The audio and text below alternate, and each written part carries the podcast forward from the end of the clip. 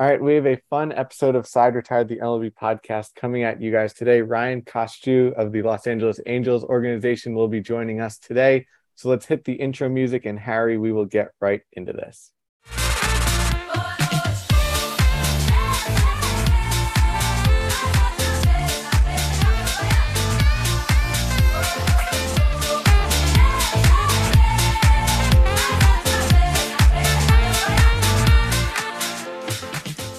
Alrighty, welcome back to this edition of Side Retired, the MLB podcast. It is Dylan and Harry as always, and today, a great episode for you guys. Continue our theme of trying to get diverse perspectives in the baseball industry on each and every week with you guys. We are joined by Los Angeles Angels pitcher Ryan Costeiu and Harry. Before we introduce our guest, how are you doing today? I'm doing well. A bit of a hectic day here on the IU Bloomington campus, but you know, all things aside, ha- having a great day. All righty, sounds good. So obviously the star of today, Ryan, how are you doing today? I'm good, man. No complaints. Sounds great. So obviously we'll be getting into Ryan's time with the Angels as well as his unique college experience. So we'll first start off with your 2021 season, which I believe is completed. You reached high A with the Angels organization, a lot of starts, a lot of relief appearances. So in general, how was your year? How would you describe it? I mean, you obviously pitched really well. So uh, in general, your thoughts on the year?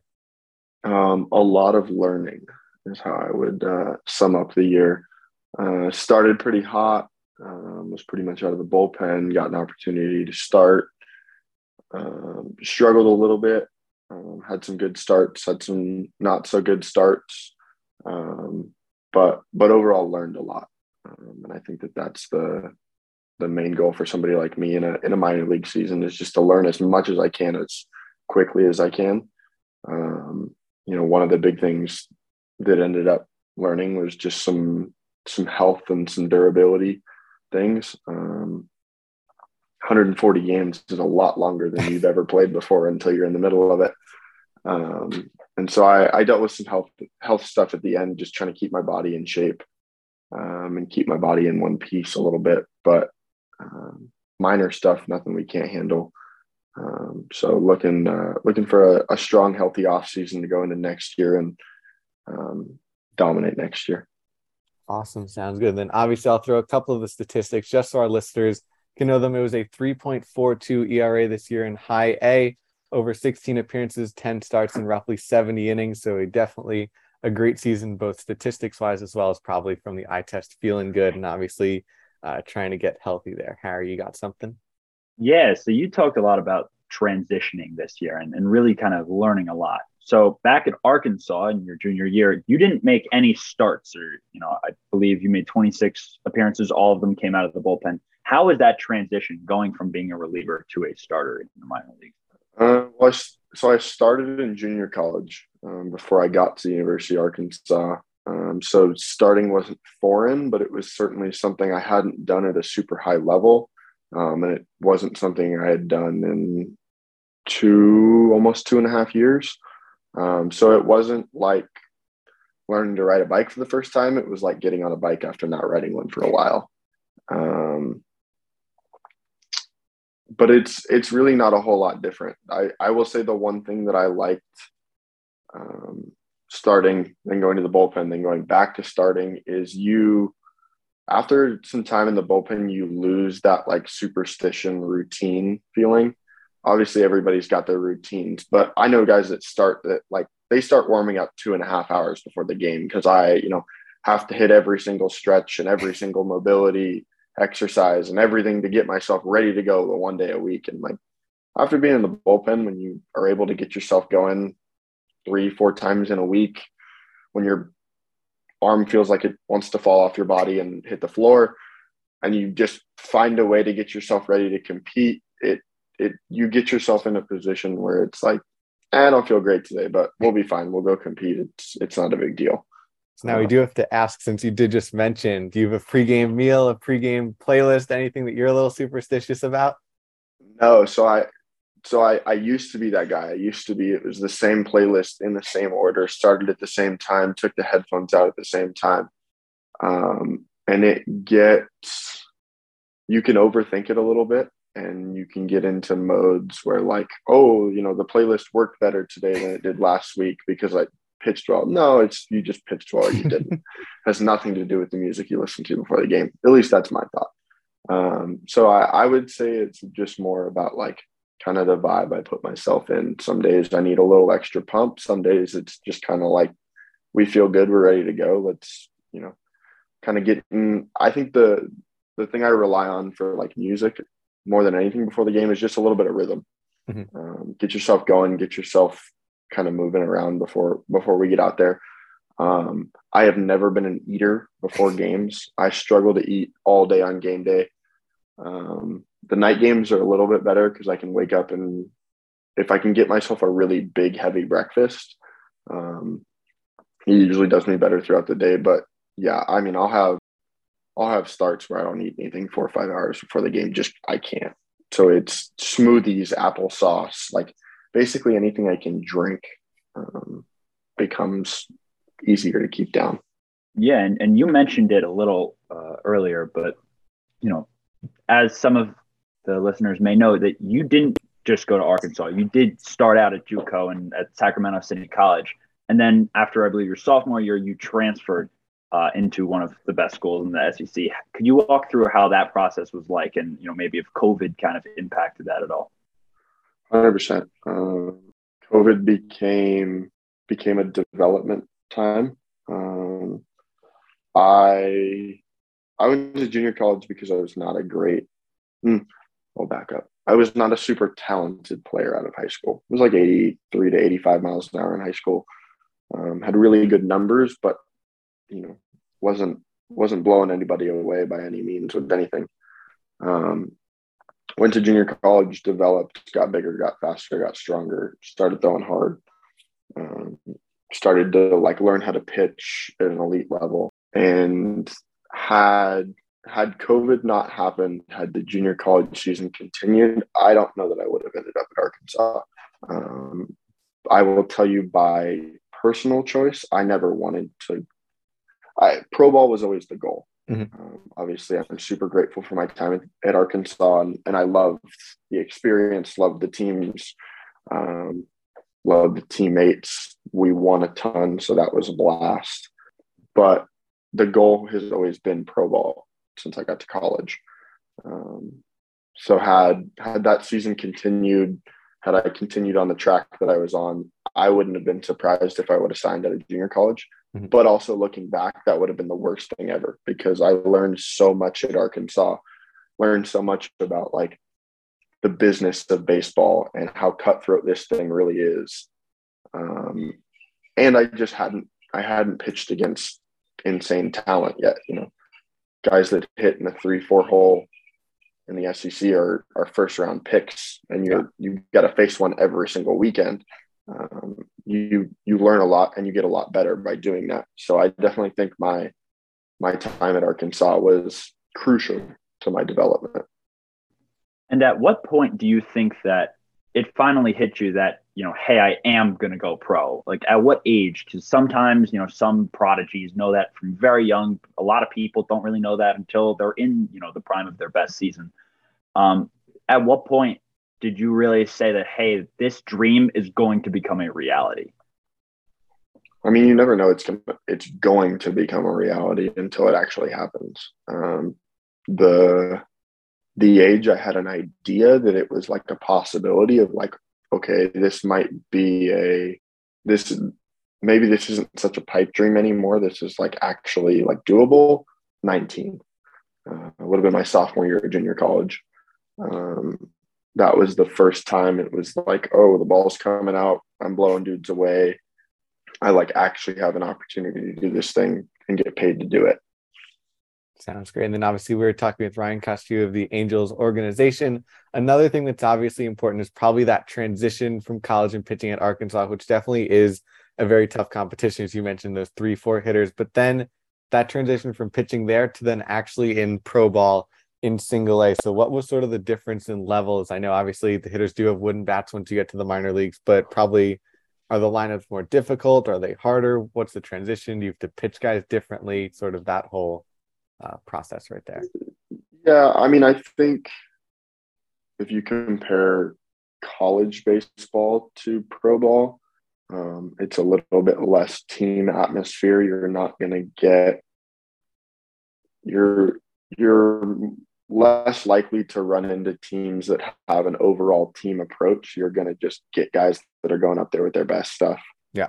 Um, both on the mound and both in the box. Um, you know, guys trying to throw hard, get nasty stuff by you, and guys that are just trying to swing for the wall. Mm-hmm. Um, in college, there's a little bit more strategy to it in terms of one through nine. But at the SEC level, you, I would say at the SEC level, you got to worry about damage hitters one through 6 mm-hmm. um, and that's that's a pretty, at least at this level, I would say that's a pretty similar, um, yeah. A similar thing. I think compared to to guys that went to other schools, the transition was smaller for me. And can you walk us through what that draft process was like from going and, and deciding, hey, that I want to go to the MLB and and actually getting drafted by the Angels in the seventh round and then from there kind of becoming a professional minor league baseball player? Yeah. Um, you know, I'd had some draft interest in junior college. Um, that's kind of where where it started, and then transferred to Arkansas. Had a decent fall, kind of kind of inconsistent, but the stuff was there. Um, and then and then honestly, once it once it became springtime, you kind of at, the college level, and they they did a really good job of it of like hey, that stuff will take care of itself. Like if you focus here, if you pitch well for us, if we win games, like that stuff will take care of itself. The guys that are supposed to get drafted will get drafted. Um, so it almost became a focus on it less. Mm-hmm. Um, and then played the season, and obviously we had that lost in the super regionals, and there was like a two week period of like, okay, now we got to think about business a little bit. Um, and that's where you know you talk to agents, you talk to scouts, you talk to scouting directors, and it's lots of phone calls, lots of meetings, lots of um, hey, this is what we think. And then draft day comes and it pretty much goes all out the water. Um, you know, the two or three teams that I thought I had the best shot to go to, that I talked to the most, that we're hearing, you know, these guys love me, ghost town, don't hear a word.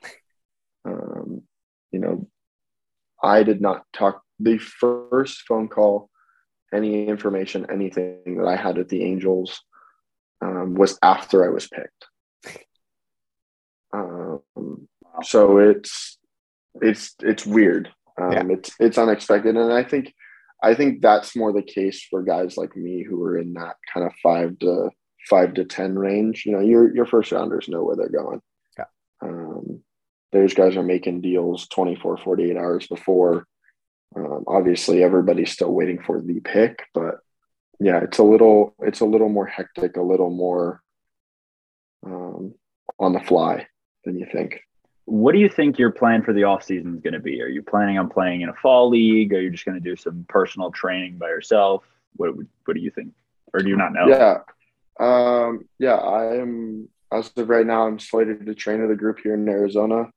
Uh, it's a group called Four App Sports. Um, pretty private little group of guys, everything from I'm sure we'll have big leaguers in the door to guys like me who are just finished their first full season and trying to get every advantage we can.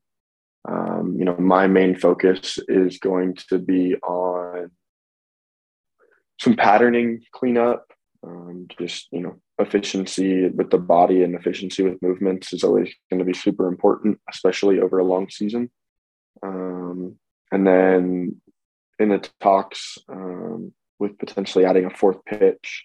Um, I've been pretty much fastball, changeup, curveball, um, and the the organization and both you know the people that I talk to and work with on my own kind of agree that some sort of slider, cutter, and off the curveball's pretty pretty vertical, pretty 12-6 right now.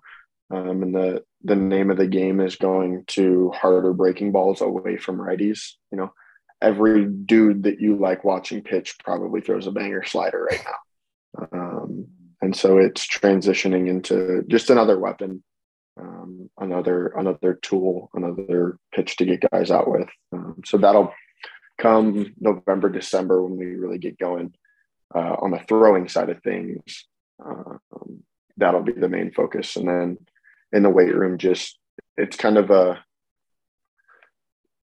correct everything that happened in the season in terms of like rebalance the body out and then try to get strong again and, and get more powerful and um, hopefully be physically in better shape to start next year than I was a year ago. Awesome. Sounds good. And then obviously now to wrap up, we're going to throw, they are going to be tangentially related to baseball, but they're going to be some fun questions just to get our audience to get to know your personality a little bit better. So for example, who's the toughest hitter you've ever faced? It could be college, it could be pro ball or anyone that sticks out in your mind that was a tough at bat. And then do you remember what they actually um, did? Toughest, toughest at bat um, one single game, Casey Schmitt. He's a third baseman in the Giants organization. I think he's in double A now. Two home runs and a double off the wall in one game on three different pitches. I was just like, I don't, I don't know what to do. yeah. Right, um, what pitcher could be pro, could be current, could be past? Do you say that you emulate your game the most off of? Mm, that's tough. Um, because there's physical and then there's like the mental like vibe of it. Mm-hmm. Um, I would say if you had to put like a pro comp on me, the one I get a lot is David Robertson, mm-hmm. um, long-time reliever for the Yankees, Phillies. Uh, I think he was with, I know he's in Tampa Bay last year. I don't know where he's pitched this year. Mm-hmm. Um, similar build, similar kind of pitch profile. Was an SEC guy. Um, in terms of like guys that I look at, I look up to. Um, you know, obviously Spencer Strider is doing some really cool stuff right now. Um, Dylan Cease, I've been a huge fan of for the last couple of seasons, even prior to the stuff that he's done this year. Um, Liam Hendriks is super, super fun to watch. Um, I mean, just yeah. short white dude throwing fireballs and just screaming at people. Like it's it's it's electric to watch. Um, so I would say that's kind of my my main crew right now. Like it. And then obviously you're a member of the Angels organization, who is of course famous for having Shohei Ohtani. So if we gave you a baseball set bat and said, go hit some major league pitching, do you think you could get a single hit or what would your average be against some big league pitchers right now? Absolutely not. Absolutely not. I have been a I have been a pitcher only since my freshman year of high school.